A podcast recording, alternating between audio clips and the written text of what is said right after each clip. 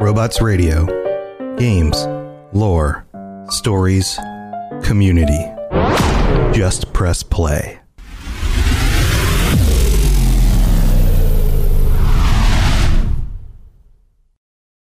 This episode is brought to you by Reese's Peanut Butter Cups. In breaking news, leading scientists worldwide are conducting experiments to determine if Reese's Peanut Butter Cups are the perfect combination of peanut butter and chocolate. However, it appears the study was inconclusive, as the scientists couldn't help but eat all the Reese's. Because when you want something sweet, you can't do better than Reese's. Find Reese's now at a store near you. When you need mealtime inspiration, it's worth shopping Kroger, where you'll find over 30,000 mouthwatering choices that excite your inner foodie. And no matter what tasty choice you make, you'll enjoy our everyday low prices, plus extra ways to save, like digital coupons worth over $600 each week. You can also save up to $1 off per gallon at the pump with fuel points. More savings and more inspiring flavors make shopping Kroger worth it every time. Kroger, fresh for everyone. Fuel restrictions apply. Welcome to the Cyberpunk Lorecast, where we brave scanning the net to find all the deep history and lore of cyberpunk. I'm Toastie, a fixer that's new to Night City with a desire to jump into the details of this gritty setting. And I'm Genesis, an old school media tech with a love of character deep dives. Together, we will bring you the foundations of the past, the state of Night City today, and the news of the future. We've got incoming. Let's Delta.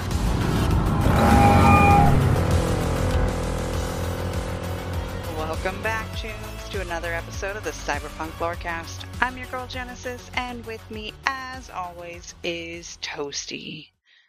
Oh, feels good to kind of be back into our normal flow of things, talking more NUSA. While I'm totally excited about Phantom Liberty coming out, that's still a couple months away, so let's get back to our core. I don't I don't work on my core very often, so I don't I don't know about that one. Mm. Yeah, mine's a little pudgy right now too. So let's fill it with even more information. Yay! Whoa. so, I mean, as you can imagine, uh, in the world of cyberpunk, um, the U.S. is kind of the most prominent location. Um, I can't. I mean, I would love to get more information about all the other places, but of course, it's going to be the most fleshed out. That's just kind of how it is, especially when the main place is in California. So it just makes sense. So we have a part two to NUSA because there's just so much shit. But it's good shit. It's shit that we should know. See, s- it's true. It's shit that we should know. I wouldn't call it good shit. And once we start talking about it, you'll see why. Okay. Maybe the latter half. We'll get to the good shit in the latter half. First, we're going to start with the economy. Yay! You know, yeah. so much excitement. Um, so, the United States, um, and this is in, uh, this is when we're talking about it, we're talking about the cyberpunk um, stuff. Um, even though a lot of this will probably be applicable to the U.S. as well um, in, in real life. Um, so the United States, much like in the our real life, has a mixed capitalist economy. Uh, globalization has resulted in an interconnected global economy.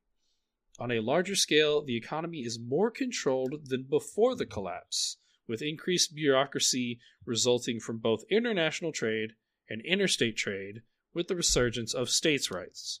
We talked about that. We've had that big push for states' right, rights in the, the last episode. How after uh, things, the Gang of Four kind of ruined everything. Um, the states kind of pushed and became more independent on themselves. Uh, roughly 30% of the GNP, or the gross national product, it is absorbed into the black market. Not all trading is illegal, but it is considered gray when the goods and services are traded outside of taxed channels. Yeah. And that doesn't sound avoiding taxes. That doesn't sound familiar at all. Man, it really is a dark universe in cyberpunk. Tax evasion, who? Yeah, man, never heard of that. Um, 20% of the global economy is based on the exchange of information and entertainment. Now, by 2020, American industry is primarily divided into the manufacturing, technology, and service industries. All right. Manufacturing industry has returned due to the low standard of living in America, along with the lack of labor unions. The cyberware, nanotech, and biological industries within the technological sector are the highest profit businesses in the American economy. Which makes sense because they are some of the more expensive items and so therefore probably more profitable. Well, it's also mostly most of those things are taken care of by the corporations, which are going to absolutely, um, obviously, this isn't correct financial info, but they're going to make a cyber arm for five dollars and then sell it for like two thousand. Right. The crash of the World Stock Exchange in 94 and the troubles of the World Bank meant that the United States had no one to borrow money from to pay off its extremely high national debt. Federal bonds were cashed in so fast that the U.S. government could not print money fast enough, and the value of the dollar plummeted. That'll do it. I'm wondering if maybe you should have started with a con- like a content warning that like some of the stuff might remind you of current day situations and just might cause depressed moments because sometimes I feel like that whenever I hear about the modern political and economic scene. Yeah, but it's cyberpunk. Yeah. The entire series has a content warning. You're right. You absolutely right. Rated M for mature. Uh so, um, speaking of those fancy technologies uh, that the U.S. is oh so well known for, the United States has been responsible for many technological innovations throughout the cyber age. The first, arcology, this is a new word for me, and it is the concept of uh, basically built or putting a large like population into a centralized vertical uh very specifically like vertical structure or also known as a mega building. Okay. So like when I think of an apartment complex, it's a little bit more sprawled out, you know, you've got it's a whole ass complex where you can have them be really tall, but they're also generally uh several floors, but then you can have like 50 apartments on one floor and it goes out and sprawls out. So this is more of a let's turn a skyscraper into an apartment complex. Uh yeah, so um there's a couple like definitions here and I'll just actually read it out. Um so a concept arcology, a concept of architectural design in which an ideal city is contained within within one immense vertical structure, thereby reducing wasteful consumption and preserving the natural surroundings. Oh, so the entire city is contained within the building. So there's going to be grocery stores and other things like that, forms of entertainment, all within one building. Yeah, so like it, within the mega building, if you like remember V's mega building, not only is it like the place where the apartments are at, but there are like a, several food stalls. There's the weapons shop. There's like, uh, you know, there's several different like shops and things or whatever. Basically, you can sustain a lifestyle just within it. Is the idea of it. Um, and the other thing for definition is that it's generally the design principle is for a very dense population and low impact human habitats. So like, yeah, you're supposed to reduce it's supposed to reduce the the waste, which I guess in Cyberpunk is well, I still don't think it helped that much. but I could also see it that if I just have to take an elevator to get to the store rather than traveling, you know, like 15 minutes on the bus or, you know, traveling by car and using fuel and everything that goes along with that. I can see how this in theory would work. Yeah, because if I, I don't know if it actually tells us exactly, but like, what are we? What is what what mega building is V's? Four or eight? I don't think it's four. Eight. Westbrook, Japantown. That sounds about right. If it tells me how many floors there are, that's what I really want to know. Oh. 55 is the roof. So there's 55 floors, which I guess isn't as no, never mind. This is the one that's in That's the that's the one with clouds in it. Is it 10? It is Wait, We no, it's not. Damn about it. this. I don't know. Last week. Oh well, it's whatever. But I'm I was trying to find just how many stories there are. Um, so I guess it de- depends. So, but yeah, it's. I mean, if I remember, maybe the one in uh, what is it, the Dread movie or whatever? I believe that thing was like a couple hundred stories. So very tall. Uh, V's apartment is in Mega Building 10 in Little China, Watson. Well, then I don't know how many floors is on it because it only mentioned a couple. Oh well. Yep, no, it doesn't. But okay, we know that they are huge ass buildings. Yeah.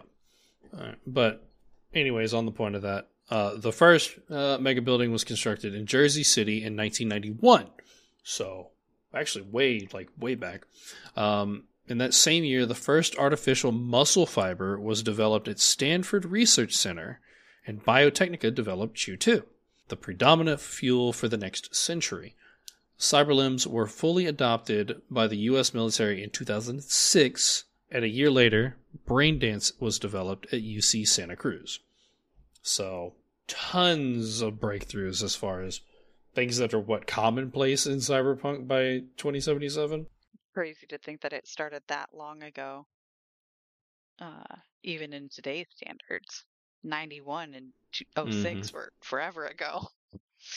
But by 2001, the United States played a role in the foundation of the World Sat Communications Network. By 2013, the US was instrumental with the formation of NetWatch with the EEC. And that same year, the United States was host to the formation of the first true artificial intelligence created by Microtech at Sunnyvale. Uh, my Buffy brain was like Sunnydale. I was about to say that. I was like, I was like, I bet your brain just said Sunnydale, didn't it? It did, but that is a V, Sunny Vale, and I don't. I would freak out if there was AI in the hell in the Hellmouth. That is not a good combo. Yeah, you're right. That'd be real bad.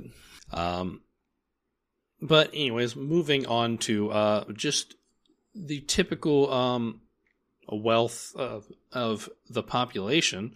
Um, Post collapse America has a two tiered economy and an extremely small and shrinking middle class. By 2020, the United States had one of the highest levels of income inequality in the world with 90% of the wealth controlled by 10% of the population. In the cyberpunk universe. That's what I'm saying. in Cyberpunk.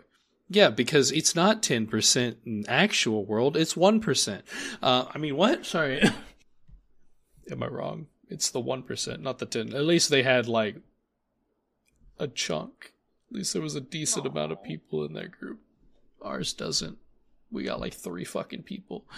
Um, these 10% make up the ultra wealthy. 15% make up the middle class, around 30 million people, which that that is very small for what I would imagine for middle class. Uh, 10% are on the poverty line, and 65% live in squalid misery and third world conditions. You see why I told you it wasn't the good information? Yeah. Like, if you told me we were at 10% at the poverty line, I'm like, that's amazing. We're doing great. Except when 65% is below it. Yeah. Uh, this is in stark contrast to Europe and parts of Asia, in which 40% of the population is considered middle class. Wow. Insanity. Mm-hmm. All right. By 1990, roughly 30% of the citizens were receiving some form of government assistance. The collapse saw the end to all social programs in America, including, but not limited to, Medicare, Medicaid, food stamps, welfare, unemployment benefits, subsidies, and price controls. Yeah. That is what is causing that 65% to be living in misery. Yep. So this is, uh, I guess it's, uh, we'll actually get to see kind of what the difference is for the money, although some of this is going to be a little bit dated in terms of like currency exchange. I thought about doing the math and then was like, I don't, I don't, I don't know where to start with that, so I didn't. But maybe I'll figure it out and put it in a screen sheet ne- next week. Um, but the average salary reported in 2018 was 4,000 eddies a year, not including zeros, uh, meaning people without state identification numbers or parts of the corporate payroll. AI assessments place the actual statistic somewhat lower at 3,200 eddies a year. The average corporate salary fell at about 6,000 per year. Benefits and perks added about 2,000 to this figure. The average nomad receives roughly 3,000 of in-kind goods and services, and the average government salary is about 5,000. So obviously these numbers like the price of the eddy is worth significantly more compared to the price of like the modern day dollar. Right, because I'm like, four grand a year? That, whoa. Yeah. So I don't know. I say roughly, maybe you could say, I don't even want to say 10, like times like eight would put it about equivalent to like if we were thinking modern day terms, maybe less.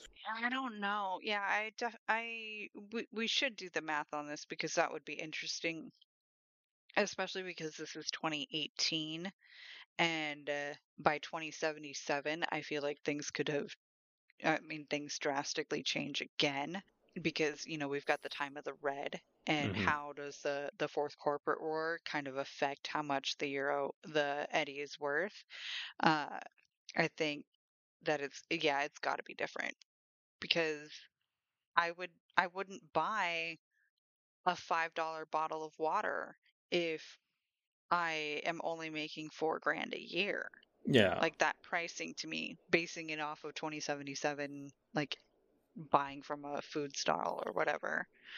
Mhm. um, yeah, that's why I was saying if you were to put it in like modern day, like God, I think I think ten, like putting it times ten is too much. So like, is even putting it maybe I think times five might be worth because if you did like times ten on thirty two hundred, that'd be like thirty two thousand a year, which is like depending on conditions and stuff you put for yourself or whatever, like it's livable. That's about what I make a year.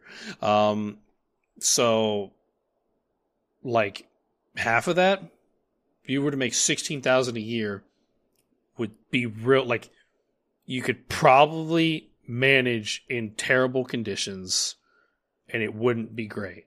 Which is what it sounds. Right. So, like the equivalent to making like sixteen to twenty a thousand a year. Now, 16,000 a year when I was a teenager, still kind of living at home and not really paying rent. Yeah, oh, I have been great, that. right? But nowadays, no. Okay. Now, while the average salary has decreased, the purchasing power of the average American has remained relatively constant since the 1990s. So we like to spend even what we don't have. Mhm. The purchasing power of the euro dollar is approximately twice the purchasing power of the US dollar, which is comparable to the Japanese the Japanese yen. Making 200 eddies a week is a is comparable to making $400 in 1990 US dollars a week. Okay, so about half. All right. Yeah. So, which is why I'm like saying like it's a little off because like in terms of how much four hundred dollars a week would get you in 1990, as opposed Right. to now. Now, a loaf of bread would cost a dollar in 1990 US dollars. And that had been replaced with the kibble bar, which itself cost half a euro dollar in 2020 eddies. Many American businesses only accept the euro dollar as a form of payment Yeah. So because, yeah, the dollar is kind of useless. it, yeah, it sucks. Um, and the euro dollar took over the world. Uh, I guess except for like I guess Japan. Um, the cost of living space in urban areas is at a premium, though. So while you can still get uh, a bang for your buck for food wise, um, it's not the same for living spaces. The development of the mallplex and arcology style communities has drastically increased the population density of urban centers. Extremely cheap apartments go for ru- roughly 600 eddies a month unfurnished, uh, which, if you're putting that to what, 200 a week. So, in order to afford an apartment at like the lowest of the low apartment, that's three weeks of your monthly salary in order to pay for it. Yeah. And still 600 eddies times 12 months, that's 7,200 a year. And if you're only making 3 grand a year, you can't afford it. Yeah. Soundproof apartments cost 200 eddies more. So if you want to spend your entire monthly salary on a soundproof apartment um, and then starve to death, you can starve to death in silence at least, or no one will hear you. Uh, cube style apartments with fold out furniture and built in appliances run for about 1200 a month. Living in a combat zone halves these prices. So you want to be upon risk of death, you could actually save some money. Uh, maybe. Uh, real apartments are out of reach for the majority of Americans, usually requiring a 5,080 deposit and costing 2,500 eddy a month. This this like corporate, like corp corpos would be able to afford this probably. Um, as such, subsidized corporate housing comprises the vast majority of people who are able to afford a decent furnished apartment. In 2020, an average three bedroom, two bathroom house costs 850,000 eddy. Right. God. How many years is that? How many years is that for the 3200? 265. you couldn't afford that in your lifetime. Maybe Yorinobu could. That's what, but I'm saying, like for the av, like for the typical uh citizen, you could, I don't know, if you saved every dollar you had and still managed to live a hundred years, you could have like four generations down, maybe could could afford a house like that. Damn. All right. Examples of corporate statism in America are largely relegated to the corp zones in major cities and research arcologies. It remains illegal for corporations to utilize their own currencies. However, American employment laws allow for 30% of salary to be paid in marks within company stores. I guess corporate credit, basically. Yeah, I could see that that, you know, like oh, if you pay in marks, the buying that loaf of bread or buying that bag of kibble is mm-hmm. cheaper. Um, I mean, we get part of that as like the corporate benefits and stuff that we see. I mean, obviously, like trauma team coverage, uh, housing that corp corps normally pay for, which was a thing we figured out um, in our in our red game. Um, because if you think about cyberpunk, right? I bet the last type of living situation that pops into your head is a suburb Yeah, no. Like a typical modern day suburb. That's what Beaver Beaverville housing is. Mm, So like in Cyberpunk Red, if you get a high enough level in like exec, I think it's like exec six, you get Beaverville housing, which is just a suburb. And we realized that and our minds were blown because that like the concept of a modern day suburb existing in in 2045 blue blue like no one thinks of that but apparently that's what it is You know, there's a little district that uh, I associate with the Sixth Street gang that were the Flamingos, the Flamingo Quest. Mhm. Like that to me kind of seems a little suburban. You know, there's streets, there's houses, little cul-de-sacs, things like that. yeah but like instead of i guess that but you can see like how run down it is still Yeah. i guess imagine like imagine where leslie was taken in angel Mm-hmm. That's where the corpse live. Except they don't have torture demons in the basement. Lindsay. Lindsay. Lindsay. I was like, His name's Lindsay, not Leslie. My bad. But still, I was just like, this is crazy. That's crazy to think of. It just blows my mind that a place like that exists yeah. in Cyberpunk. especially looking good to where you'd want to pay good money for it. But yeah. Uh, information exchange is like the most prominent thing. Um, in apparently as far as like the economy goes, and this is where it gets like real scary. Jenn, I'm gonna be straight honest. This is terrifying. Um, I don't have to read the scary part yet, but still, uh, people now live in an era of information. It differs from the pre-collapse in the area of freedom. Before 1994, the amount of information offered to the average citizen was staggering.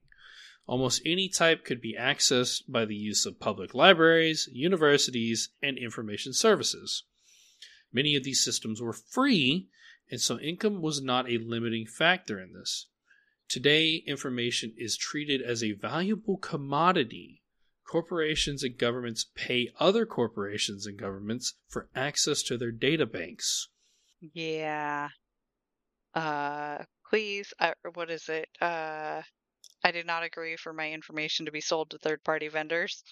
Yeah, yeah. If you use third-party applications that are, are like applications that do that, be careful. Just so you know, because the government pays to get that information, and it can sometimes be incriminating. hmm Now, meanwhile, the average citizen is usually only exposed to headlines and snippets of information. Add to add this to the fact that most information freely distributed at the consumer level is dripping with propaganda and disinformation. So, at the consumer level, America is made up of citizens who feel informed, even though the vast majority of their information is manufactured and falsified. Hmm. Almost all programming is a conglomeration of styles called infomercialtainment, which are long commercials with the purpose to inform or entertain. Yeah,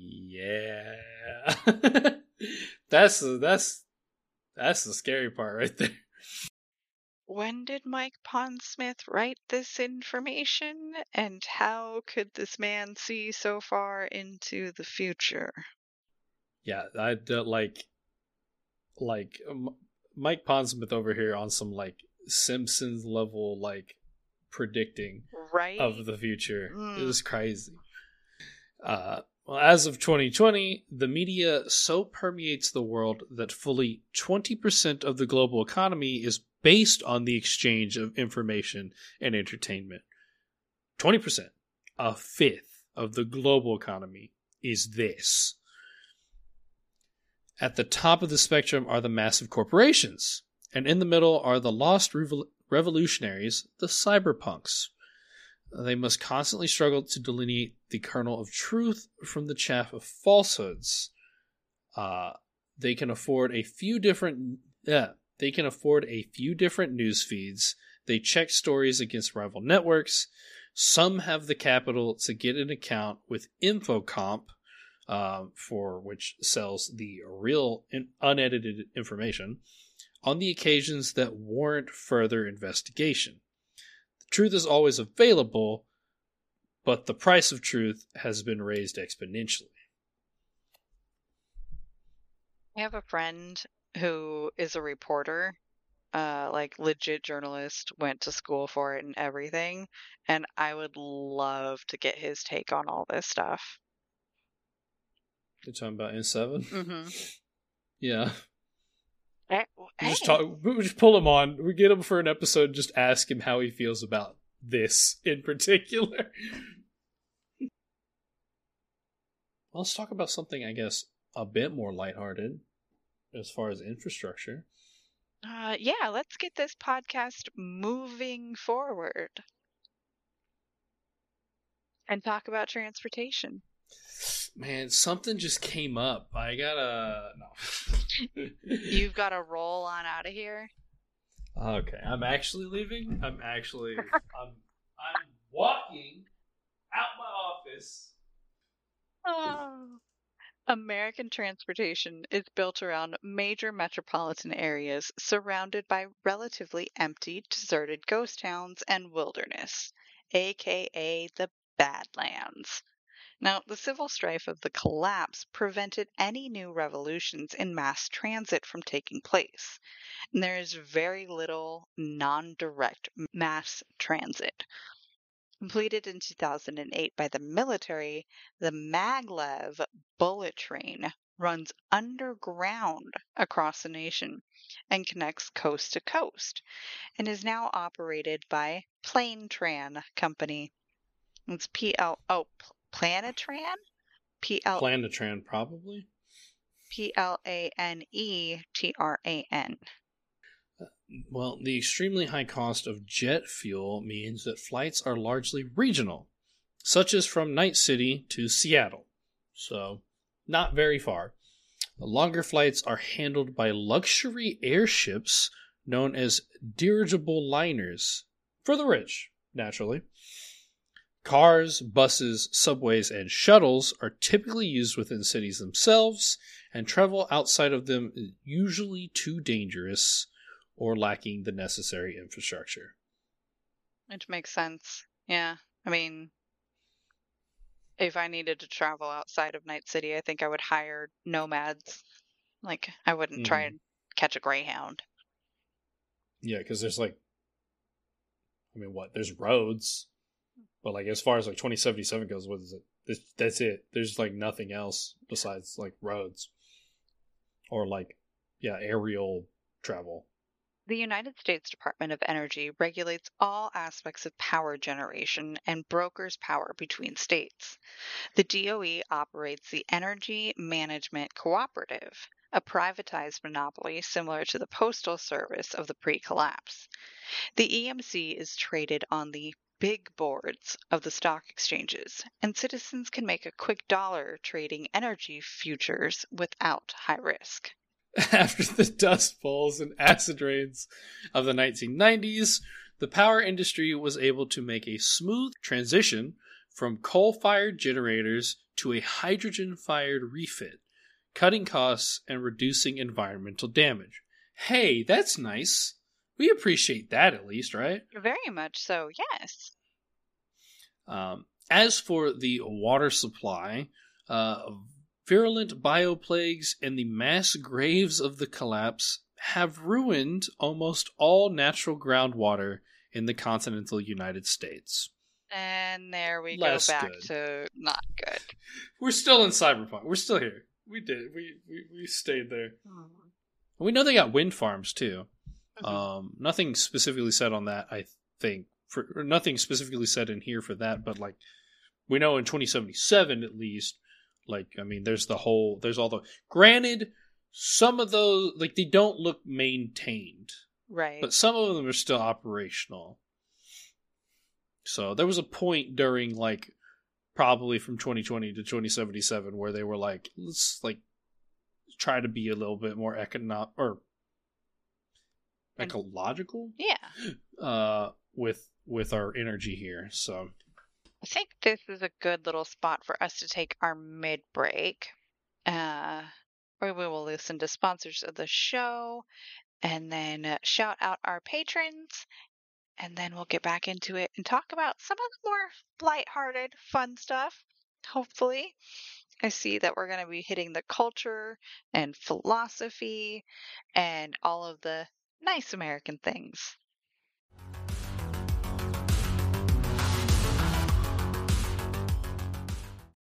Welcome to the middle of the show where we talk about the show and not the lore of cyberpunk.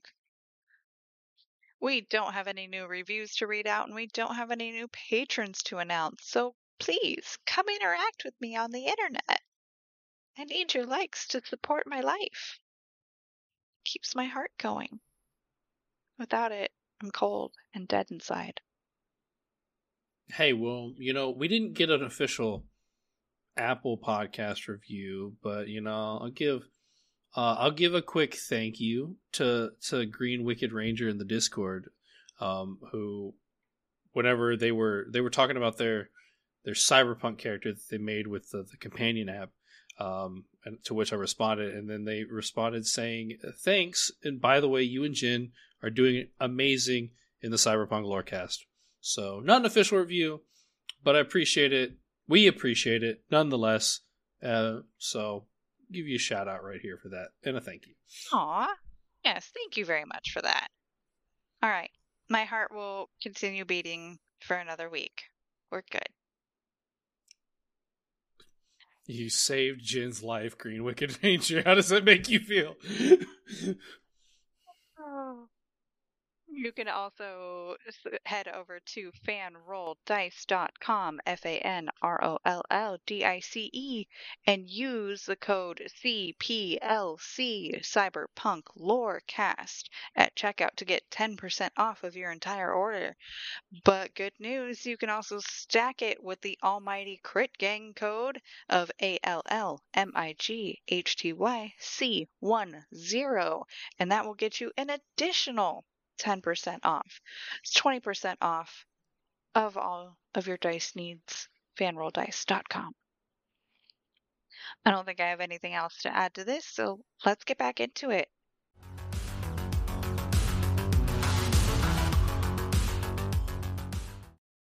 As Jenn said, we're going to talk more about the culture of of the new United States and less about the the very very sad economy and hopefully it'll be nicer.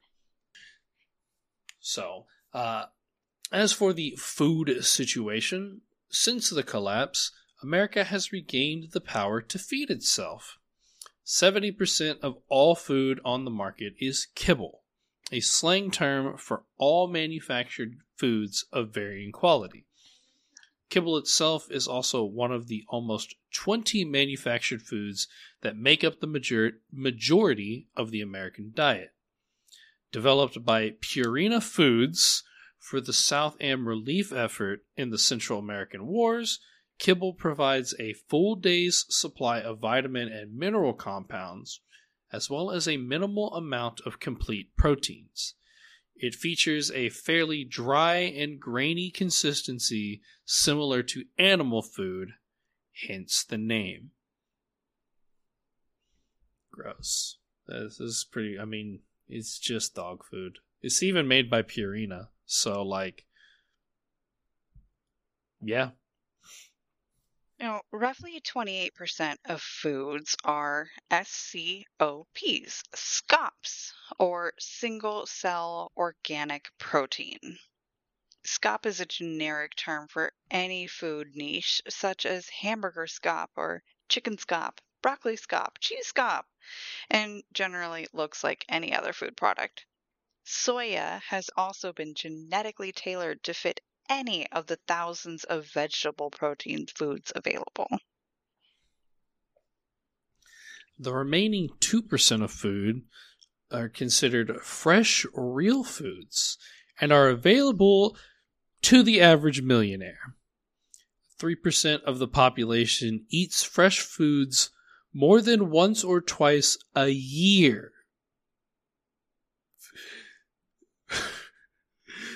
yeah. A year. Wow. A year.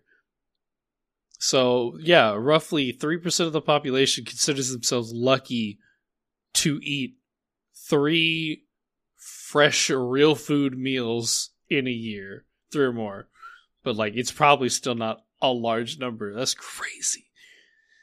Uh, with the contamination of almost all fresh water in the United States, fresh foods are grown in sealed hydroponic gardens or imported from parts of Europe, Canada, and the old Soviet republics, which are considered the new breadbaskets of the world. Crazy. I didn't Yeah. know that it was that bad. Like, to think of not eating, you know, yeah, I buy trash, you know, I eat fast food, I, you know, uh, instant ramen packets, whatever. But then I also know how to, like, chop up my vegetables and make a good hearty stew at home. To think that I couldn't do that whenever. Wow. Like you're this this this is this is the equivalent of eating McDonald's 361 days of the year. But not even McDonald's. other- Like, right? Because it's not even. Because McDonald's is at least real meat. It's not it's not fine, fresh, choice cut meat, but in our world right now, McDonald's is at least a form of real food. You sure about that one? You know, You want to go on air saying that McDonald's has real meat? I'm gonna go on air and saying that at least their cheeseburgers are real meat. I'm not quite sure what's in those chicky nuggies. Okay. Okay. It's not high quality good meat. All right. Toastie's judging me. It's whatever. It's fine. I hate you. Speaking of eating McDonald's, though, Almost all of the food consumed in 2020 is eaten out, and many apartments simply lack a kitchen. Most city streets are filled with vendors, and most vendors sell either hand foods or prepackaged meals, though occasionally a vendor may have a pot of fresh soup or noodles in broth. Real, fresh foods are usually only available in very expensive restaurants. I got two comments on that, mhm. which is one, I didn't even ever think about that, but yeah, V's apartment doesn't have a kitchen. Oh. It's got a vending machine. Yeah. But it doesn't have a kitchen, which I didn't think about the fact that it didn't have one until I read this and I was like, shit, okay, you're right. You're absolutely right. And I'm like running through the other apartments. The there's the once you start getting the higher uh, the higher priced ones, those ones start too. Yeah, but those are like the ones that would be available to corpos. So, How does Judy afford her apartment? she does, I mean, she does the brain dance editing. Okay. for for the Moxes. Like she gets paid to do that. So she has a full kitchen too, actually, yeah.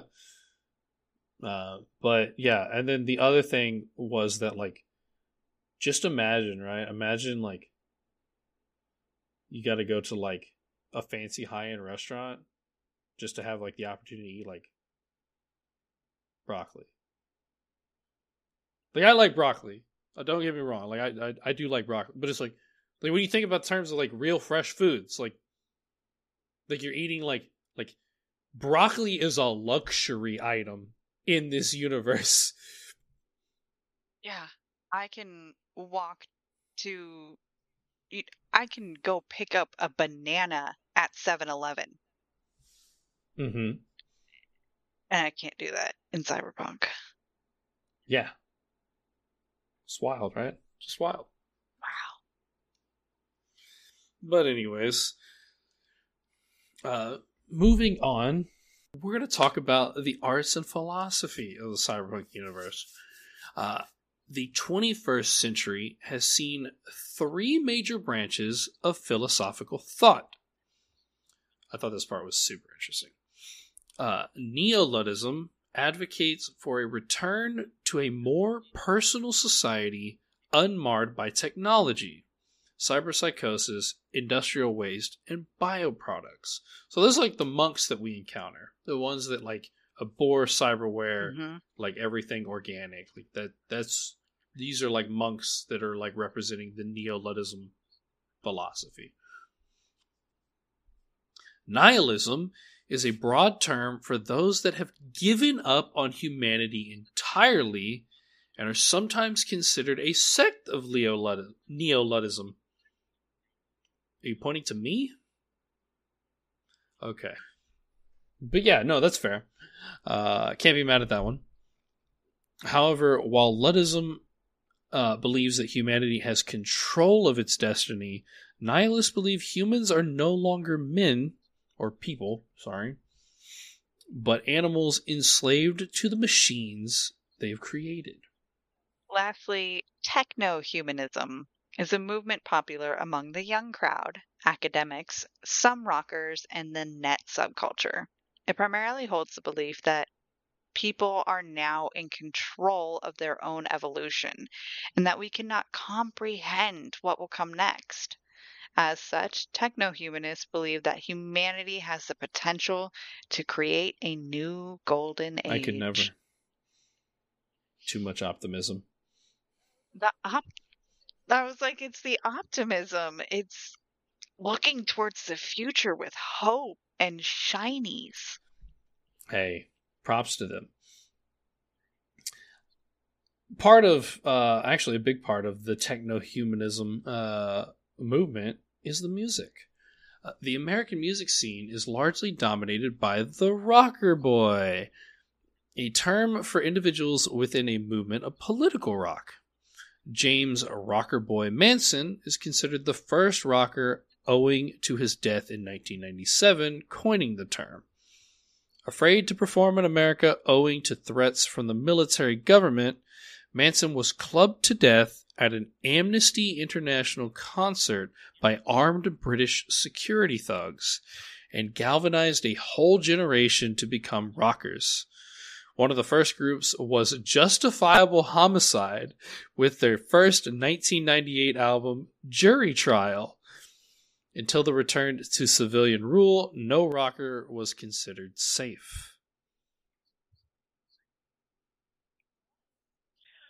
That sounds like to a fucking banger. like, what's your favorite? What's your favorite band? Like, you know, I'm really into Samurai lately. It's like, well, have you heard of Justifiable Homicide?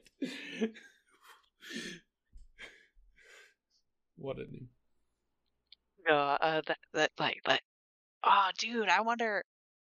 See, this is where the old, the old samurai vendor could have thrown some of that stuff out there like this, thrown in like little tidbits like that. look in and see if like any of the songs they have are like this group. I doubt it, but like maybe you could find like one in the entire like radio playlist for for Cyberpunk 2077. Mm. Quite possible. Now, the Cyberpunk playlist, Johnny Silverhand and Kerry Mhm. Eurodyne are all over that. And in, they led the post 2008 resurgence of the genre with their band Samurai and have made it onto the top 10. Since then, rocker music has covered political, social, and economic activism. With the rise of cyberware, songs about techno humanism have found their way into the rocker scene as well. Um, now, as we're all, or well, I guess not, maybe not all of us, but as me and Jenn are probably super familiar, as well as other Americans that are listening, sports is a big deal. And it still is in Cyberpunk. Although it's quite a bit more bloody than current sports. Wait until you get a load of this. Oh So- my gosh. Uh, so the Bring it on. 93 to 94 Super Bowl saw all pretense of drug free p- professional sports pushed aside, with six players dying in the game. I don't remember that one from our history. During the collapse, professional sports died for over a decade. Violent blood sports became the norm amidst the chaos. Around 2002, the military government formalized augmented sports. The great stadiums of the pre collapse largely disappeared, save for the Arrowhead Complex in Kansas City or the Giant Stadium in New York. And the golden age of professional sports was considered over with the last Olympic Games held in 1992. Looking up the 93 94 Super Bowl? No.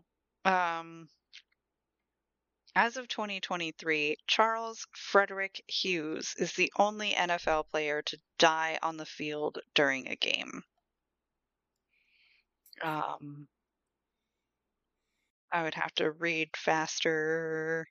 Uh, suffered an injury. eh, So in 1971. So 93 the the the 94 Super Bowl gave a 600% increase on that death toll. Sorry, getting off of real world Wikipedia because that actually looked interesting. International soccer was the only sport followed globally, and with the death of nationalism, corporations took over sponsorships of teams such as the Militech Rangers or the Orb Air Flyers. Uh, that sounds very NASCAR. Yeah. Makes sense. By 2008, the majority of soccer had cybernetic players. Thus, the ball had to be changed to handle 500 psi impacts.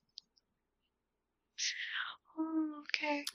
Just to keep in mind like your your the tires on your car are like an average of like 40 psi. Ye- wow, yeah. Holy shit. American football had regained popularity by 2020 and remains the most violent sanctioned sport in the country. I mean, also same here. But yeah. Many old sports are still played, however, usually in scattered and disconcerted states. Golf is still enjoyed by some corporate executives, but combat handball has largely replaced it and is considered in right now. Baseball is a primarily unaugmented sport, and almost no cyberware is used at all. While largely unpopular in America, it is the leading sport in Asia for young people. Gang sports called sticking have largely replaced gang wars for minor offenses, with bloodshed considered too costly with harsher police, police methods and killings. The gangs of Southern California largely resolved disports with a game called stickball. Combat sports, also known as death sports, are largely common in nomad and gang cultures. Economic and law enforcement pressures usually keep matches from getting too bloody. The closest thing to a nationwide big money death sport is the World Kumite Tournament. Some areas of the world and the Free States sponsor prison inmate gladiatorial contests, full contact obstacle courses, martial arts death duels, and other war games. While technically illegal, this does not stop the market from supplying demand. um, okay. Prison reform is needed so badly in the world of cyberpunk. And also in the real world right now. I was I was like, what do you? It's needed badly in our world. I know. But I mean, like last week or the last time we talked was like the prison system. They force people into brain dances for like three years, and then wake up and make them go all Spartacus. Like, come mm-hmm. on, mm-hmm. what the fuck?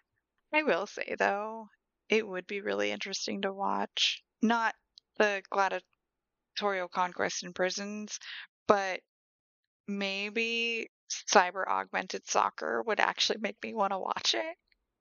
That'd be cool. I think it'd be cool. I do think like I don't know.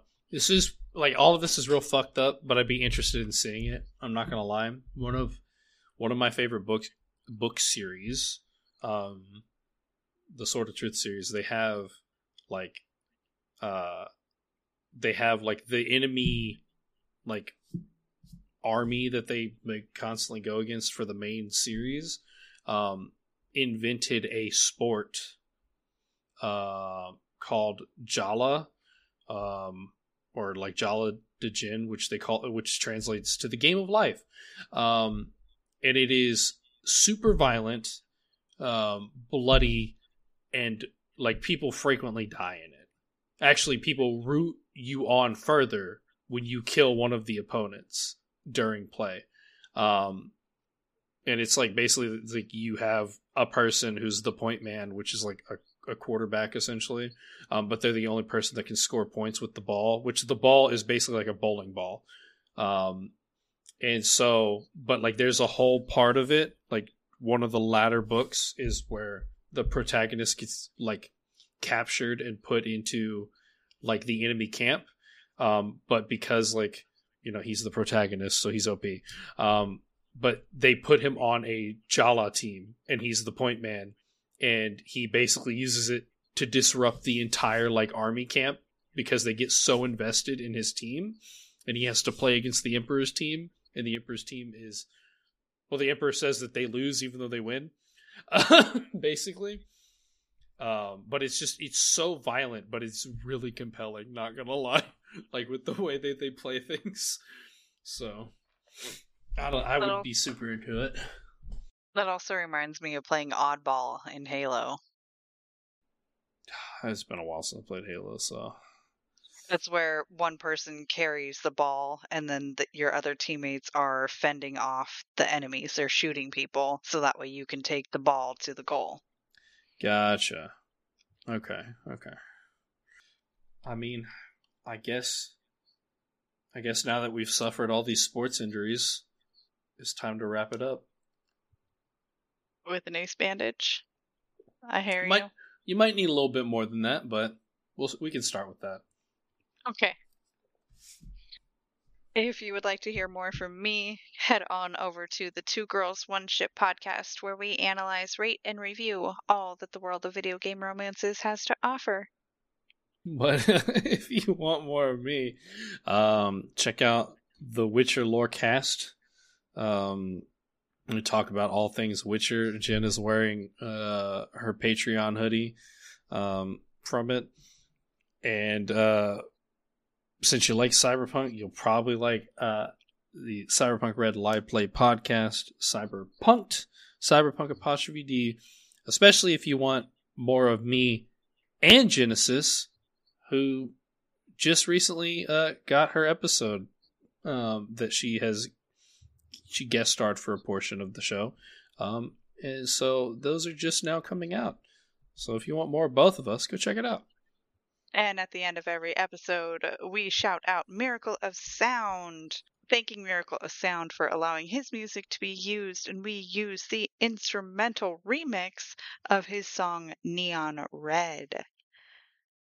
And so, what do the people need to remember? Stay safe in NUSA.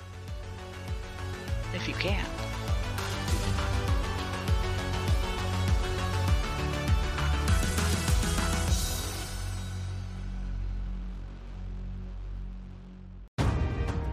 Have you ever wanted to deep dive into the lore and stories behind all your favorite Marvel movies? Then do we have the show for you? I'm Captain Shenko. And I'm Psych88. Join us as we dissect the media megalith that is the MCU. We'll talk about the origin stories, the fights, and everything in between. The MCU Lorecast releases on all major podcasting platforms on Mondays as part of the Robots Radio Rocket Club and can be found on Facebook, Twitter, and Instagram.